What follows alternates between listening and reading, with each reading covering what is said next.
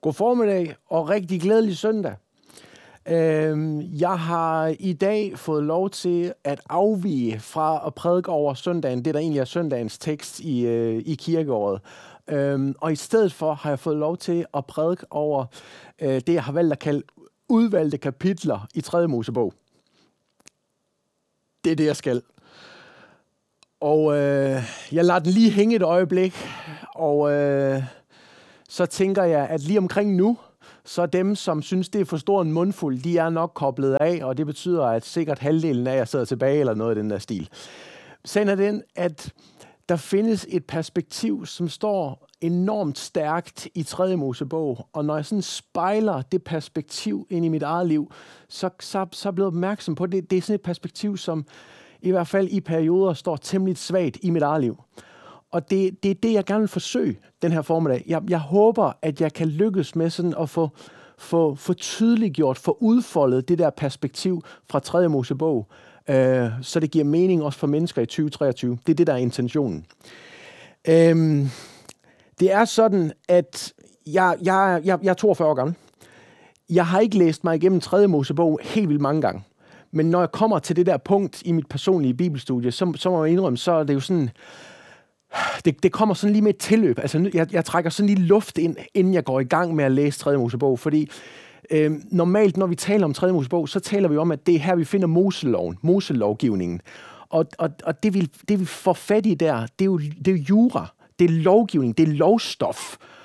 Og det er også det, der gør, at, at 3. Mosebog, den, den kan være enormt svær at tilgå. Den er svært tilgængelig. Øhm, fordi altså, der er nøjagtige beskrivelser af, at du skal gøre sådan og sådan, og hvis ikke du gør det, så får du den konsekvens, og du skal lade være med at gøre det her, og hvis du så gør det alligevel, så sker der det her og det her.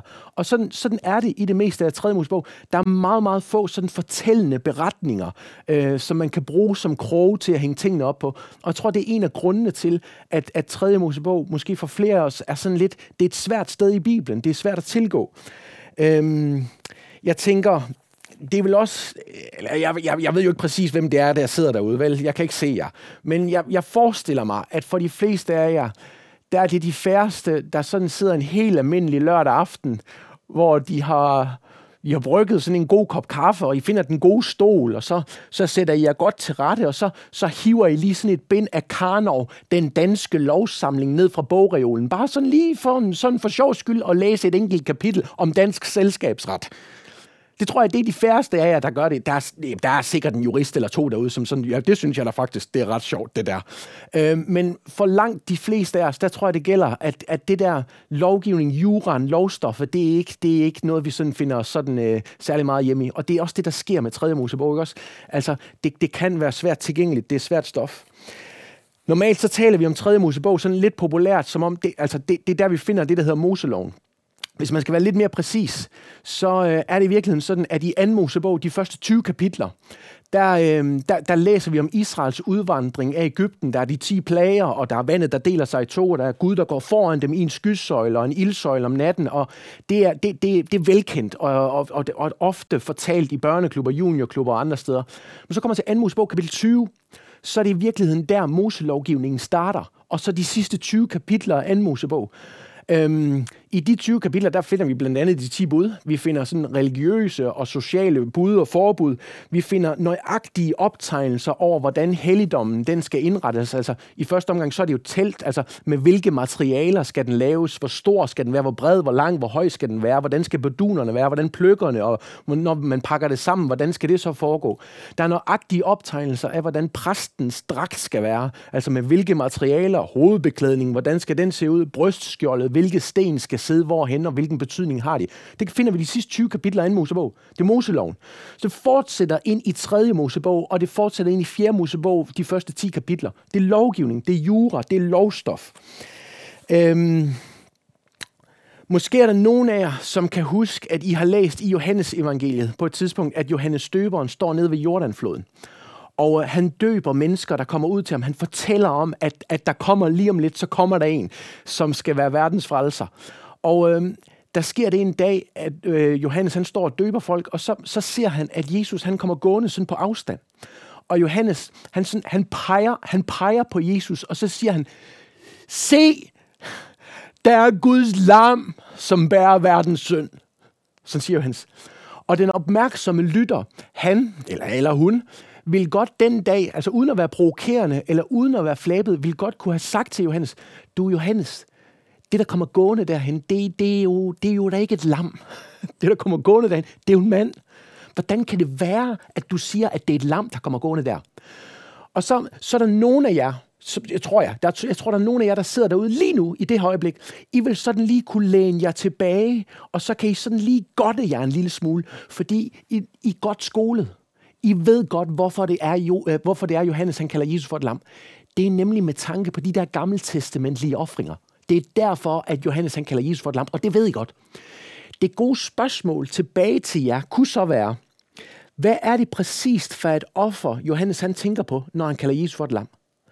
Er det et brandoffer? Er det et afgrødeoffer? Er det et måltidsoffer? Er det et syndoffer? Eller er det et skyldoffer? Hvad er det for en, han har i tanke? Og der, for nogen, der vil det måske blive sådan, øh, brr, det, det, det, der bliver det lige lidt mere svært på en eller anden måde, ikke også? Og det, det, det forstår jeg, det giver god mening. Og det gav heller ikke, jeg, jeg, jeg, havde, jeg ville ikke kunne svare på det, inden jeg gik i gang med at forberede det her. Men intentionen med, med den her formiddagsprædiken, det er, at der er et perspektiv, som står stærkt i de første fem kapitler af 3. Mosebog, fordi der får vi sådan en, en, en grundlæggende indføring i de fem ofre, som findes i det gamle testamente. Det er sådan en slags offringernes ABC, kan du sige. Der kommer uddybende forklaringer længere hen i 3. Mosebog, og også hen i 4. Mosebog kommer der uddybende forklaringer til dem. Men altså, det er sådan, det er sådan den, den grundlæggende indføring der. Og jeg, jeg kommer ikke til at læse alle fem kapitler, bare roligt. jeg kommer langt fra.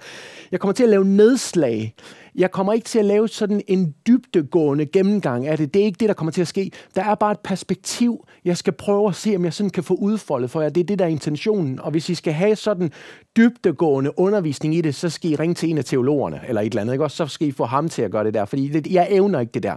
Det er et perspektiv, jeg er ude efter, og det er det, der er min intention. Således opmundret så håber jeg, at I er med på og friske på at springe ud i det. Øhm, hvis ikke I har en bibel ved siden af jer, så er det en god idé lige at trykke pause nu, og så hente bibelen. Øh, fordi det, det, det, det vil gøre nogle ting nemmere for jer, sådan lige for, for at kunne følge med der. Så øhm, få, få det gjort. Og så prøver vi. 3. Mosebog. Jeg læser fra kapitel 1, og så læser jeg de første ni vers. Der står sådan her. Herren kaldte på Moses og talte til ham fra åbenbaringsteltet. Han sagde, tal til israelitterne og sig til dem, når nogen af jer vil bringe herren en gave, skal den gave, I bringer, være et stykke kvæg, enten hornkvæg eller småkvæg. Hvis den gave, han bringer, er et brandoffer, og den tages fra hornkvædet, skal det være et lydefrit handdyr. Han skal bringe det hen til indgangen til åbenbaringsteltet for at opnå velbehag for Herrens ansigt. Han skal lægge sin hånd på brændofferdyrets hoved. Det bringer ham herrens velbehag og skaffer ham soning. Dernæst skal han slagte tyrkalven for herrens ansigt, og præsterne, Arons sønner, skal bringe blodet hen og stænke det hele vejen rundt på alderet, som står ved indgangen til åbenbaringsteltet. Så skal han flå brandofferdyret og skære det ud. Præsterne, Arons sønner, skal gøre ild på alderet og lægge brændet til rette på ilden, og præsterne, Arons sønner, skal lægge stykkerne, også hovedet og nyrefættet til rette på brændet over ilden på alderet. Indvoldene og skankerne skal han vaske i vand. Præsterne skal bringe det alt sammen som brandoffer på alderet. Det er et offer, en livlig duft for Herren. Og så stopper der det her, det var ikke hele, ikke hele kapitel 1 om brandofferet, men det var sådan bare lige en, en, den første del af det. Og det første, du skal bemærke, det er, at i loven om brandofferet, og det, det gælder i virkeligheden også i de andre offringer, hvor der indgår dyr, det er sådan, at der, der, der, der er sådan en form for differentiering. Altså, her bliver det nævnt, at hvis man vil bringe herren et brandoffer, så kan man tage dyr fra enten hornkvæd, men man kan også godt tage dyr fra småkvæd. Havde vi læst længere ned, så ville vi kunne læse, at det, vil også, det, det er også muligt at tage en due og ofre som et brandoffer. Og den der differentiering, den er der, hver gang der indgår dyr. Og det er med tanke på, at øhm, hvis man skal ofre et dyr og tage det fra hornkvæd, så er det jo et, det, det kommer til at lyde lidt skørt, men det er jo et dyrt dyr. Altså det er et omkostningstungt dyr, hvis man skal ofre noget for hornkvæd. Og det er ikke alle, der har den slags midler til det der. Og derfor så må man gerne ofre dyr fra småkvæd eller en due. Og på den måde, så er der differentieringen for at sikre sig, at der skal være plads til alle. Det næste, du skal bemærke, det er, at når man offrer dyr, så skal dyret være lydefrit. Det skal være fejlfrit. det må, ikke, det, må ikke, det må ikke have øjenbetændelse, det må ikke være halt, det må ikke, det må ikke have en sygdom på nogen måde, det må, det må, ikke, være et, et, et, et, det må ikke være et dårligt dyr, man offrer. Når man offrer til Herren, så skal dyret være lydefrit. Og det er jo i virkeligheden, det der sker her, det er sådan, det, det, det er en form for pædagogik. Det er sådan lavpraktisk anskuelsesundervisning. Det er skaberen, der fortæller til Israels folk og til mennesker i Danmark i 2023, hvem han rent faktisk er. Det er det, der sker her. At vi skal få en forståelse for, at Gud han er hellig. Og han fordrer og han kræver det samme af de mennesker, som vil ind og have fællesskab med ham. Altså, ud fra et rationelt perspektiv, ud fra en rationel tanke. Altså hvis man forestiller sig, der er en mand, han kunne godt tænke sig at ofre et brandoffer, og han har 10 dyr. Ud fra et rationelt perspektiv, så vil han, så vil han betragte flokken, og så vil han sige, hmm, øh, den derovre, det er, den, øh, det er den ældste, jeg har. Og den er, jeg kan se, den halter lidt, og måske har den også en eller anden form for sygdom, mavesygdom eller et eller andet. Ikke også? Og så kan man godt ud fra et rationelt perspektiv, så kan man godt forstå en mand, der så siger, jeg tager den der, fordi så har jeg stadigvæk ni gode tilbage. Det giver god mening på en eller anden, altså fra et rationelt perspektiv. Og det er der, hvor Herren, han ønsker at understrege med offringerne. Han er hellig, og han kræver det samme. Han fordrer det af de mennesker, som vil ind og have fællesskab med ham så er det sådan i loven om brandofferet, at der bringer man et dyr hen, og så, så, øh, så, så fører man selv kniven. Altså, det, det er mig, som bringer dyret, som, som slår dyret ihjel i virkeligheden. Altså sådan, øh, stikker kniven ind, ikke? Sådan. Og mærker, at dyret spræller måske lidt. Måske får man lidt blod på hænderne. Og når dyret er dødt, så overlader man det så til præsten. Og i loven om brandofferet, der går præsten i gang med at skære dyret ud, og så er det sådan, at hele dyret, det bliver offret på det, der hedder brandofferalderet. Så altså, man har, man har helligdommen, og altså, da de er i ørkenen, så er det en telthelligdom. På et senere tidspunkt, så får Salomo, han får bygget et tempel, altså et rigtigt tempel, ikke også en bygning med en mur omkring.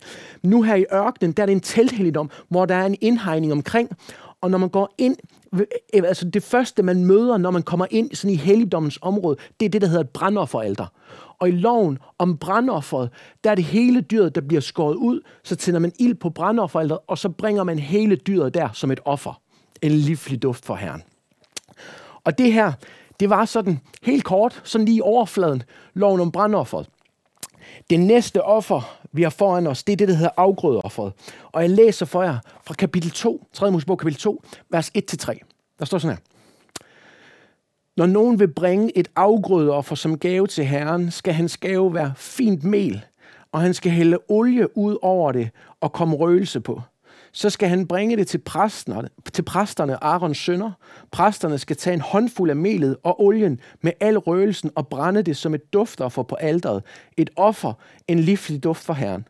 Det, som er til overs af afgrødeofferet, skal tilfalde Aaron og hans sønner. Det er det højhellige af Herrens ofre. Og så stopper der. Hvis nu der er nogen, der vil bringe Herren et afgrødeoffer, så eksemplet her, det er, at så kan man bringe det, der hedder fint mel. Havde vi læst længere ned, så kunne man også godt bringe andre former som afgrødeoffer. Man kan for eksempel godt øh, bringe et brød som afgrødeoffer. Hvis man gør det, så skal det være usyret brød, man bringer. Og der findes andre forskellige vejledninger, når man kommer længere ned i kapitlet der. Men nu har et eksempel. Der, der er det, man offer, det er fint mel.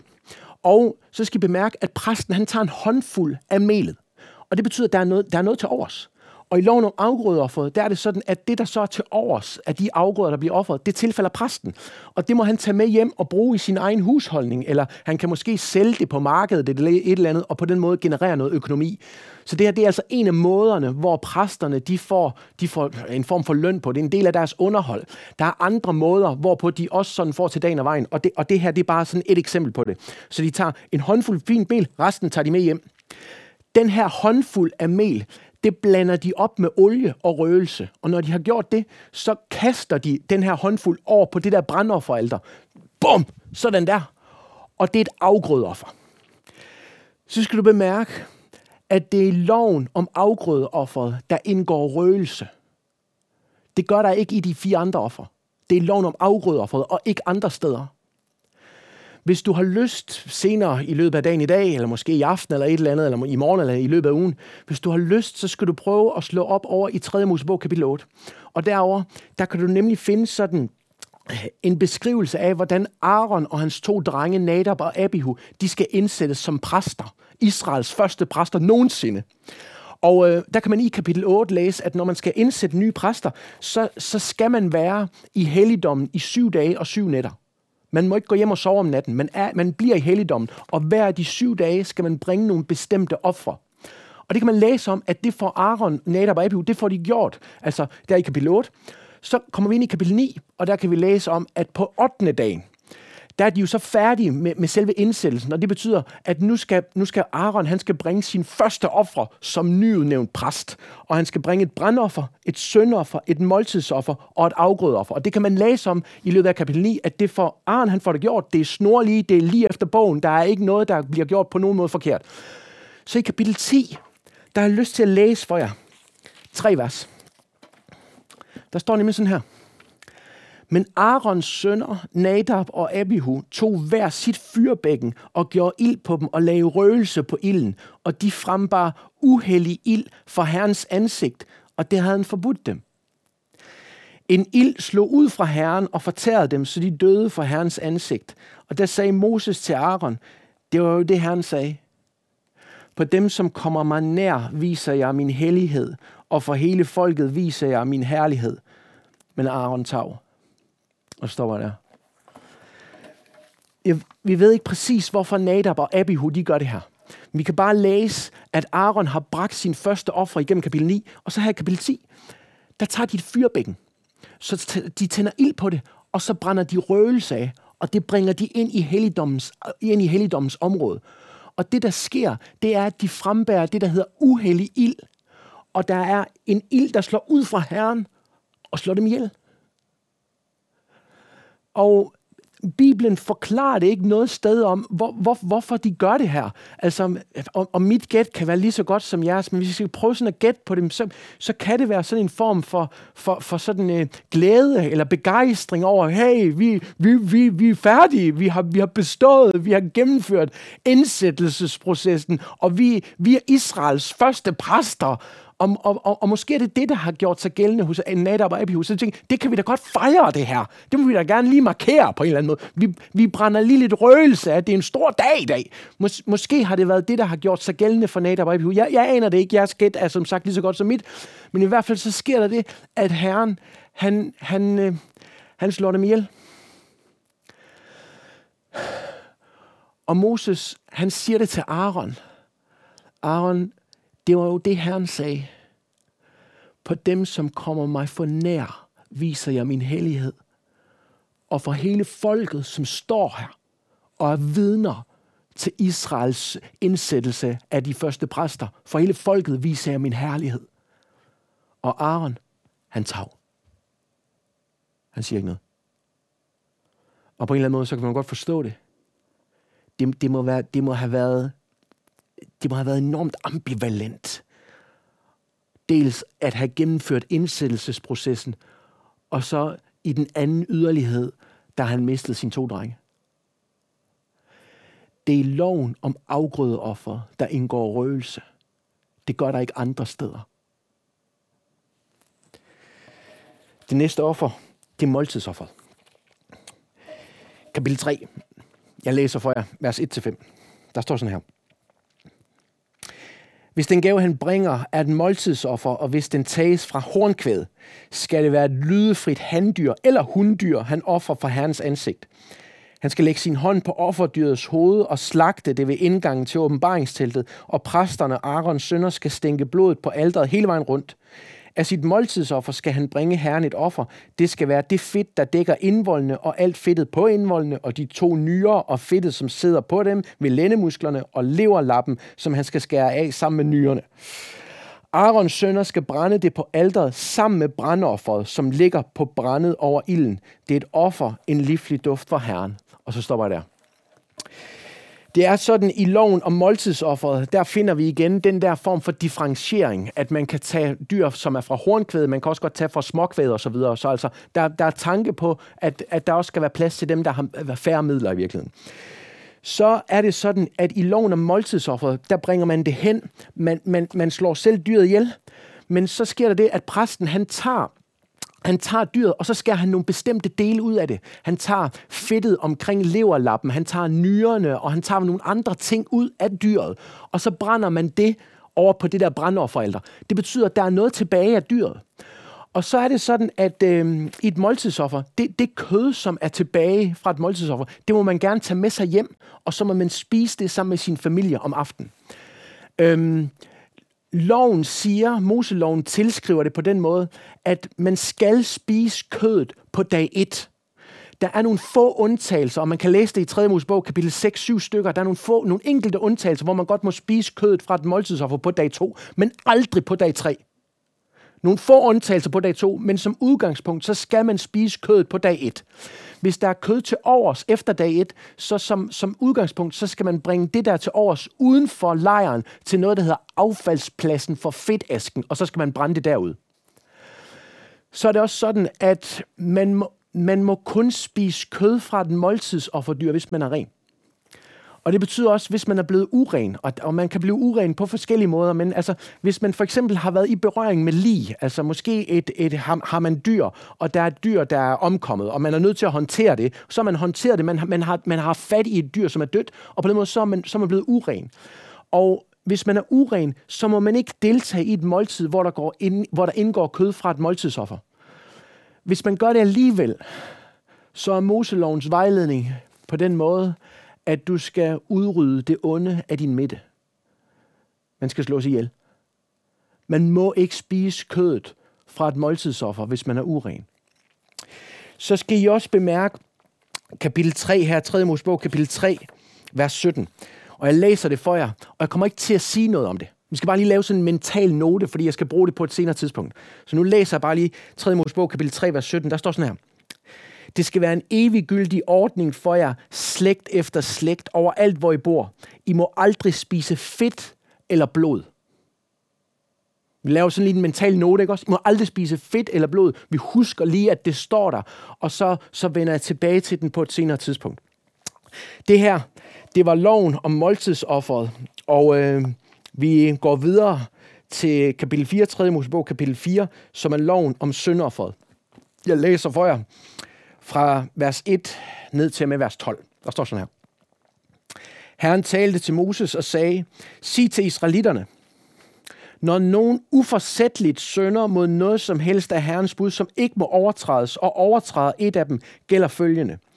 Hvis det er den salvede præst, der synder, så han påfører folkets skyld, skal han på grund af den synd, han har begået, bringe Herren en lydefri tyrkalv som syndoffer. Han skal bringe tyren hen til indgangen til åbenbaringsteltet for Herrens ansigt, lægge sin hånd på tyrens hoved og slagte den for Herrens ansigt. Så skal den salvede præst tage noget af tyrens blod og bringe det ind i åbenbaringsteltet. Præsten skal døbe sin finger i blodet og stænke noget af det syv gange for Herrens ansigt på helligdommens forhæng. Og noget af blodet skal han stryge på røgelsesofferalderets horn for Herrens ansigt i åbenbaringsteltet. Resten af tyrens blod skal han hælde ud ved brandofferalderets sokkel ved indgangen til åbenbaringsteltet. Alt fedtet fra søndoffertyren skal han tage ud af den. Det fedt, der dækker indvoldene, og alt fedtet på indvoldene, de to nyrer og fedtet, som sidder på dem ved lændemusklerne og leverlappen, som han skal skære af sammen med nyrerne, ligesom det tages ud af måltidsofferoksen. Og præsten skal brænde det på brandofferalderet. Men tyrens hud, dens kød, til lige med dens hoved, skanke, indvold og tarmindhold, hele resten af tyren, skal præsten bringe uden for lejren til et rent sted, til affaldspladsen for fedtasken, og brænde det på et bål. Det skal brændes på affaldspladsen for fedtasken. Og så stopper jeg der. Og det er, jeg er med på det, det er sådan, åh, det, det er kringlet, men jeg tror, I begynder sådan at være inde i sådan det der lingo, der er her i, det, i de her lovgivninger. Øhm, det her, det er loven om syndofferet. Og det første, I skal bemærke, det, det, det er vers 2. Her hedder det på den her måde. Når nogen uforsætteligt synder mod noget som helst af Herrens bud, der ikke må, som ikke må overtrædes, og overtræder et af dem, gælder følgende. Altså, når nogen, altså, når nogen uforsætteligt, det var ikke planlagt, det var ikke intentionelt, det var ikke meningen, at, at, man, ville, at man ville gøre det, men altså, man havde faktisk ønske om at gøre det rigtige, man havde ønske om at gøre noget andet, men, men der opstod en eller anden situation, så, så lige pludselig så stod man bare et sted, hvor man uforvaren er kommet til at overtræde et af herrens bud. Det er uforsætteligt. Og når der så er nogen, der uforsætteligt kommer til at overtræde hans bud, så følger der så her en vejledning til, hvordan man skal gøre det. Og øhm, det, der står her, det er, at hvis det er den salvede præst, så bringer man et dyr hen, altså en tyrkalv hen, og man slagter det. Og så tager præsten noget af blodet, og så tager han blodet med ind i helligdommen, ind i telthelligdommen. Og med de tre første ofre, der har alting foregået ude omkring brandofferet, men i loven om syndofferet, der er der første gang, for første gang, så er der noget, der bliver bragt ind i helligdommen. Præsten, han dypper sin finger i det der blod, og så skal han stænke det syv gange på forhænget ind til det allerhelligste så skal han døbe sine fingre i blodet igen, og så skal han stryge noget af blodet på det, der hedder røgelsesofferalderets horn.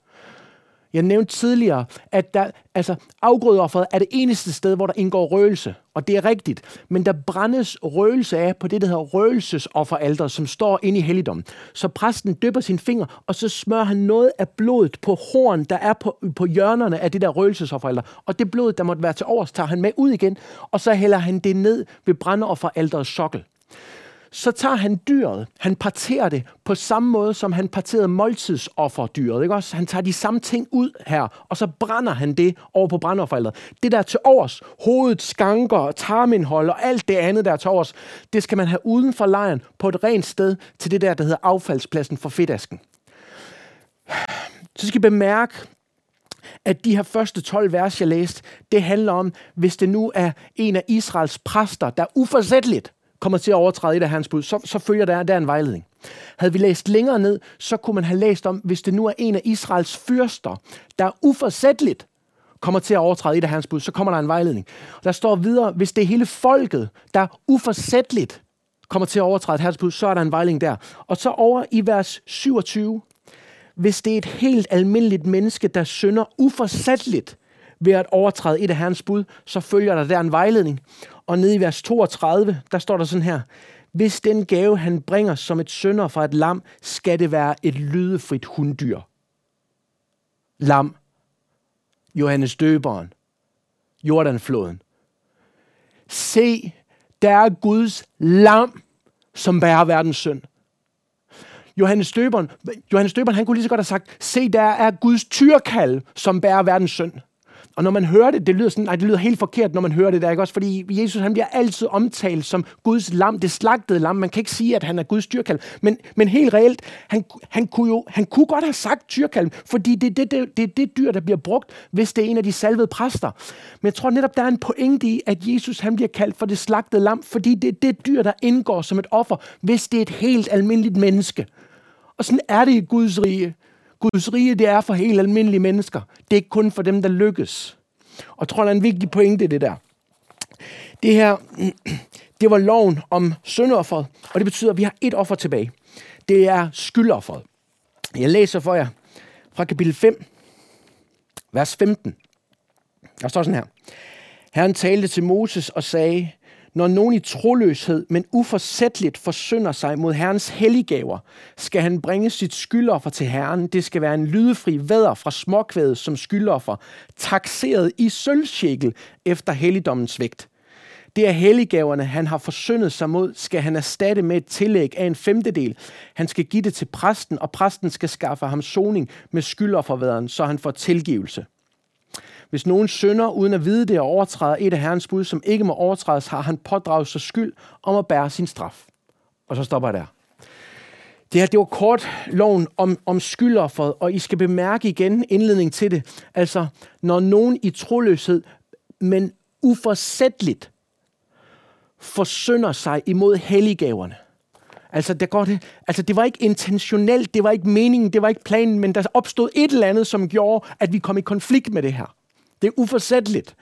Og øh, et eksempel, det kunne for eksempel være, altså over fra 5. Mosebog, der kan vi læse en vejledning, der går på, at når Israel kommer ind i det land, som Gud har lovet dem, så, øh, så skal man bringe en første grøde af det, man høster. Det er, en, det, det, det er en del af lovgivningen, det er en del af Moselovgivningen. Så hvis I prøver at forestille jer en, en mand, der har en plantage, en stor frugtplantage, og øhm, han, øhm, han, han er kommet til det punkt, hvor han skal have høstet hele plantagen, og han har hyret folk ind og øhm, han, øhm, han, han, han sikrer sig, at han får høstet førstegrøden. Og så er der nemlig den, der er den her regel med, at man skal samle noget af førstegrøden i en kurv og så skal man tage det med hen til præsten, og så skal man sige højt, at det her, det er min første grød. Der er en vejledning til det i 5. Mosebog, kapitel, øh, kapitel 26. I kan læse det der, hvis I har lyst. Så skal man bekende her, det her, det er min første grød. Så en mand, der har en plantage, han, han, skal have, han skal have gang i sin høst, han har hyret folk ind, og så siger han til dem, til dem alle sammen, og sikrer sig, at alle kan høre det. Prøv at høre, gutter, nu har vi samlet det her i en kurv, og det her, det er første grøden. Jeg stiller den herover, og I skal, I skal ikke røre ved den der. Og så høster vi alt andet, og det får vi placeret derover. Det her, det er første grøden. I skal sikre jer, at der ikke sker noget med den her. Og efter den tale, så går de i gang med at høste, og der går en to-tre dage med det, og det, det er temmelig kaotisk, og det er nogle lange dage, og så videre. Og, og, og, og da så høsten den er overstået, så opdager manden, altså plantageren, opdager til sit store gang, at første grund, den, ah, den er blevet væk. Han, han ved ikke, hvor den er henne. Han ved ikke, hvad der er sket. Han kan ikke nøjagtigt forklare det. Han spørger, hey, hvor første grøden? Er der nogen, der ved det? Er der nogen, der har set det? Og det Nej, vi ved ikke noget. Og det var ikke, det var ikke intentionelt. Det var ikke mening. Det var ikke plan. Han havde planlagt noget andet. Men uforsætteligt er det gået galt. Og, og hvis han står i den situation, så kan han gå hen til præsten, og så kan han bringe det, der hedder en skyldoffervæder. Det skal være en lydefri væder så er det også sådan, at i loven om skyldofferet, der er der et element af en bod.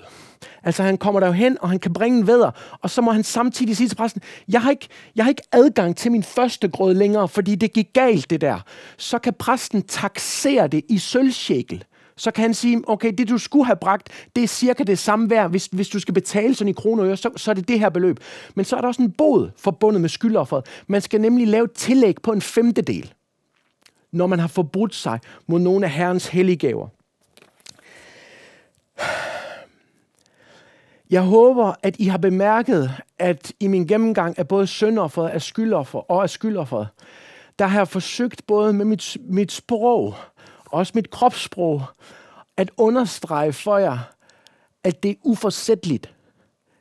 Det var ikke planlagt. Det er ikke intentionelt. Jeg håber, I har bemærket, at jeg på den måde har forsøgt at understrege uforsætteligheden i det. Det betyder nemlig også, at hvis man intentionelt, hvis man forsætteligt, hvis man planlagt, hvis man bevidst vælger at overtræde et af Herrens bud, som ikke må overtrædes, så har, så har Moseloven ikke noget offer. Så er der kun døden tilbage. Moseloven har ikke et offer til dem, som planlagt vælger at overtræde Herrens bud. Og vi har sådan, vi har et specielt eksempel i Nytestamentet, i apostlenes gerninger med Ananias og Safira. Det, det, det, det ægte par. Ananias, det er manden. De er en del af den første kristne menighed. Øhm, de har solgt en mark. Ananias, han, øh, han kommer med pengene hen til apostlen Peter. Og så siger han til Peter, vi har solgt en mark, og her er pengene fra salget. Og Peter spørger ham, Ananias, er det, er det alle pengene fra salget? Og Ananias han siger, øh, ja, ja, fuldstændig. Det er, det er, ja, fuldstændig. Det er alle pengene, du får der. Og så siger Peter til ham, Ananias, det er jo ikke rigtigt. Det er jo ikke alle pengene. I har beholdt nogen selv. Og fordi du har valgt at udæske, fordi du vælger at lyve, fordi du vælger at forbryde dig på den måde mod Herrens helliggaver, så skal du miste livet. Og Ananias, han udånder og dør. Så går der noget tid, og konen Safira, hun kommer hen til Peter, til apostlen Peter, og Peter, han spørger hende, hey Safira, din mand har været her tidligere med pengene fra den mark, I solgte. Var det alle pengene, han kom med? Og Safira siger, ja, ja fuldstændig. Det var, ja, ja, det var totalt. Det var, det var alle pengene, det der.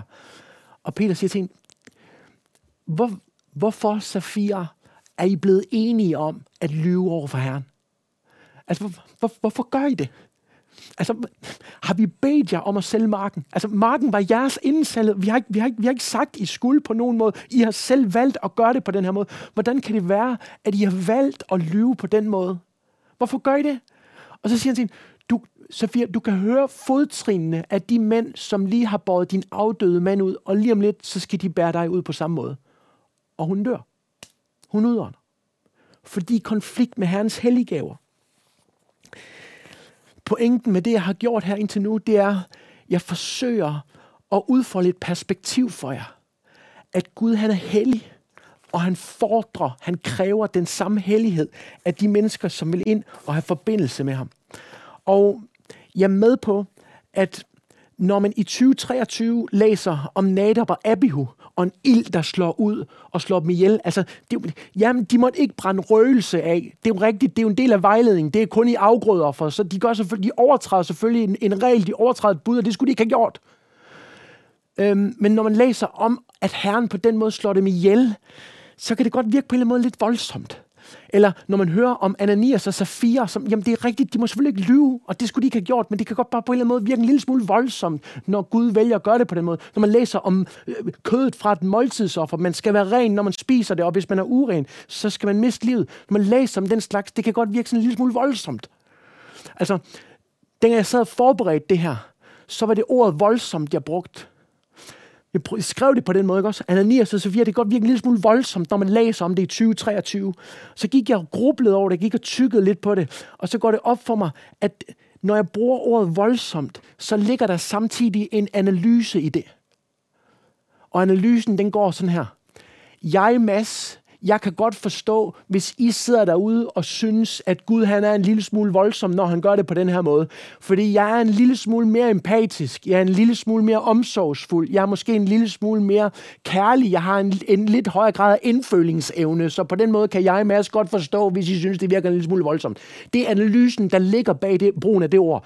Og jeg ved faktuelt, at det er jeg ikke. Jeg er ikke mere kærlig, jeg er ikke mere barmhjertig, jeg er ikke mere empatisk eller omsorgsfuld. Eller, tværtimod, jeg ved faktuelt, at det er forkert. Og derfor så er jeg også nødt til at slette det der ord voldsomt. Det dur ikke. Det, det, det er et forkert ord at bruge i den her sammenhæng. Og jeg grublede på det, jeg tænkte noget over det. Og jeg vil gerne formulere det på den her måde. Jeg kan godt forstå, hvis du sidder derude og læser om Nadab og Abihu, Ananias og Safira, og du har en oplevelse af, at det du læser, det kan godt virke en lille smule fremmed. Fremmed. Jeg kan godt forstå, hvis du synes, det virker fremmed, når du læser om den her Gud. Men virkeligheden er bare, at den Gud, vi læser om i det gamle testamente, han er den samme dengang, som han er i dag. Han har ikke ændret sig på nogen måde. Han har givet Moseloven, han har givet offrene, de bliver givet til gode mennesker, som gerne vil gøre det godt. Hvis man uforsætteligt og ved en fejl kommer til at overtræde et bud, så findes der offer. Men hvis man forsætligt, hvis man bevidst, hvis man efter beregning overtræder budene, så er der døden tilbage. Og når jeg læser om den her slags ting i 2023, så, så synes jeg, det er svært. Jeg synes nogle gange, det opleves fremmed. Og jeg, jeg, har, jeg, har, jeg har på en eller anden måde svært ved også sådan at parkere det. Fordi jeg står nogle gange i situationer, hvor jeg hvor jeg bevidst, hvor jeg forsætligt, hvor jeg intentionelt, hvor jeg også nogle gange planlagt, der vælger jeg at overtræde et af Herrens bud. Og jeg ved godt i situationen, at jeg bør lade være. Jeg ved godt i situationen, at jeg skal gøre noget andet. Jeg ved godt i situationen, at det er forkert, det jeg gør. Men jeg gør det alligevel, og jeg, jeg, jeg, jeg, jeg, jeg, jeg, noget siger til mig, at der er noget galt her, men jeg vælger at gøre det alligevel. Og jeg gør det, fordi jeg godt kan lide det. Jeg vil det gerne. Jeg vil gerne have det der og bagefter så får jeg dårlig samvittighed, og jeg har lyst til at få de der ting til at forsvinde, men det, jeg kan ikke det der. Det er derinde. Og det betyder sådan i mødet med Moselovgivningen, i mødet med Gud den Hellige, hvor jeg nogle gange bevidst og forsætteligt overtræder hans bud, der har, der, der har et problem, fordi jeg er i konflikt med ham. Og hvad er svaret til den slags mennesker, som nogle gange med fortsæt, som planlagt, vælger at overtræde hans bud? Hvordan placerer jeg det der? Og det kommer fra Hebræerbrevet, kapitel 10.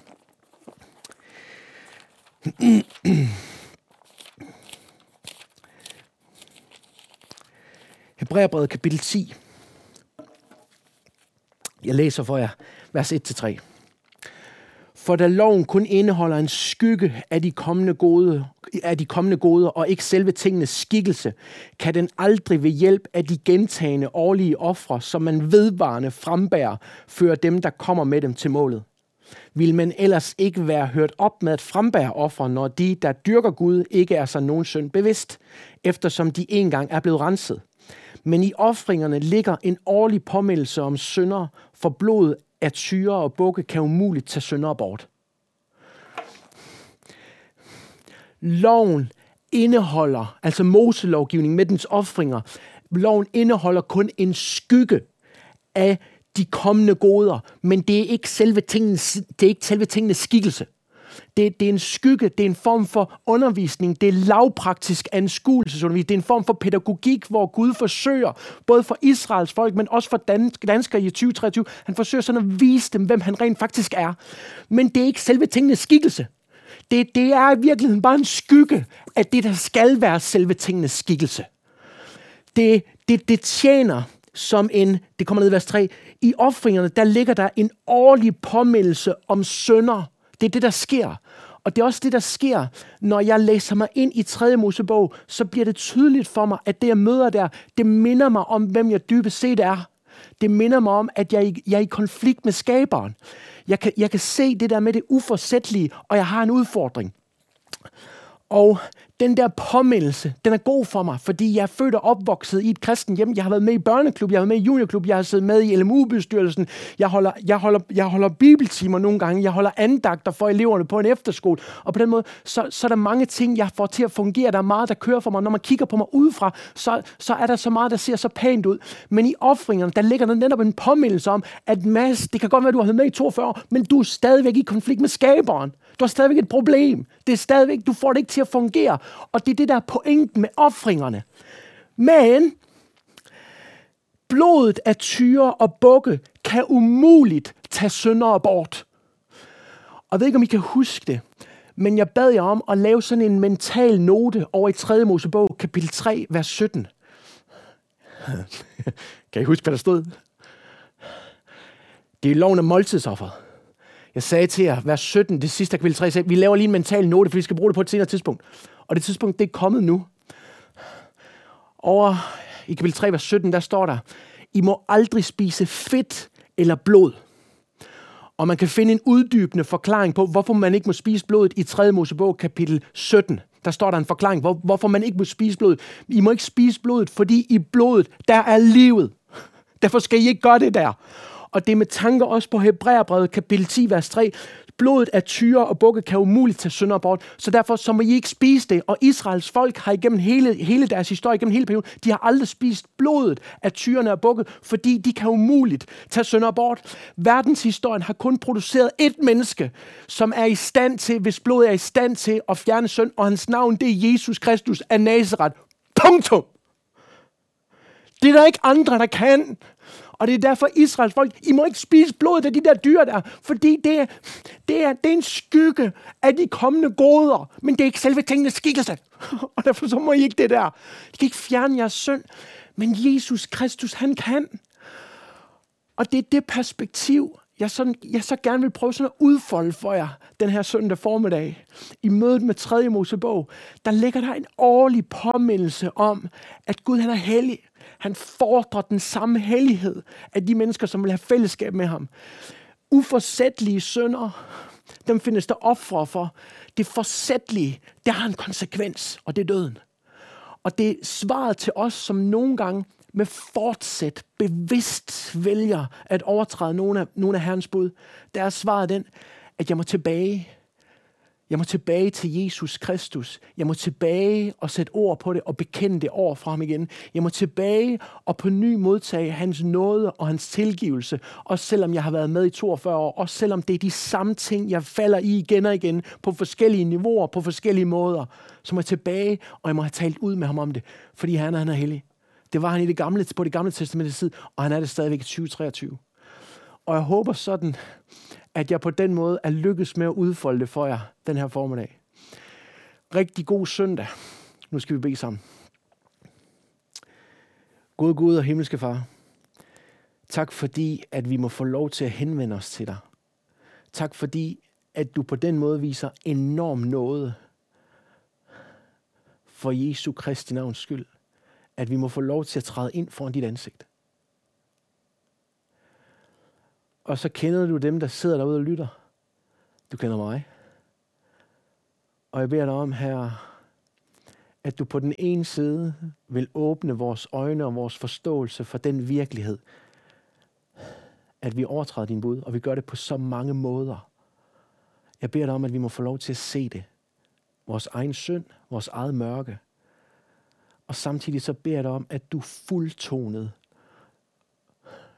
må forkynde for os, forklare os, udfolde for os, at Jesus Kristus er gået i døden for det.